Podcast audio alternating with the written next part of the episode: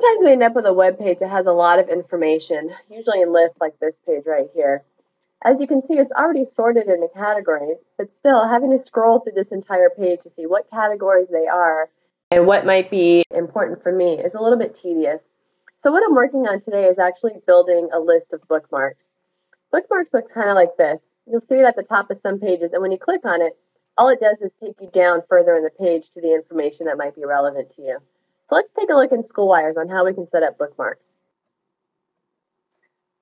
So now I'm in SchoolWires. This is a page I was working on, and you'll see here's the graph I had at the top of the page, the table, and then below are all my categories.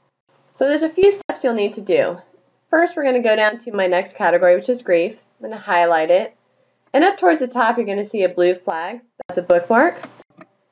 What you're going to do here is name your bookmark. This is just a short, usually one-word name that you can remember. I'm going to put in grief, and you'll see that the bookmark has been added. Now I'm going to go up here to that same category, grief, and I'm going to insert a link. Now the fourth option down is a bookmark, and it's going to ask me for that bookmark name. It doesn't let me choose from a drop-down, so that's why it's important that it's a name you can remember. And I'm going to click on Insert the Link. I'm going to continue to do that for the rest of my categories, and I'm just going to do one more so you can see how it works. So here's healthcare. I'm going to bookmark it. I'm just going to type in help, insert, scroll back up.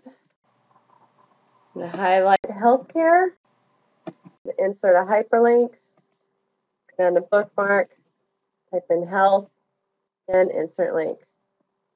That's all you have to do in order to add bookmarks to your page. So now you'll see those new categories are highlighted. If I click on grief, it takes me right down to the grief section. If I click on healthcare, it takes me to healthcare. And that is how you add bookmarks to a page on SchoolWires.